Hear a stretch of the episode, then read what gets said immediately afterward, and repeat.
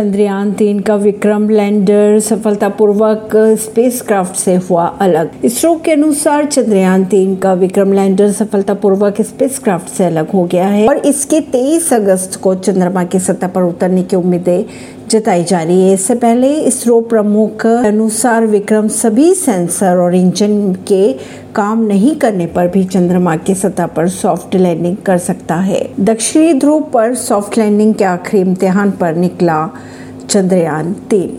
अगर बात करें अंतरिक्ष जगत की तो अंतरिक्ष जगत में भारत भी अगले सप्ताह के अंदर इतिहास रच सकता है। गुरुवार को लैंडर विक्रम प्रोपल्शन मॉड्यूल से सफलतापूर्वक अलग हो गया।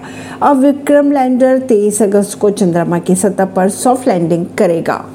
लैंडिंग चंद्रमा के दक्षिणी ध्रुव की सतह पर की जाएगी, जिसके लिए लैंडर विक्रम ने अपना सफ़र शुरू कर दिया है। ऐसी ही खबरों को जानने के लिए जुड़े रहिए जनता से रिश्ता पॉडकास्ट से। परवीन नई दिल्ली से।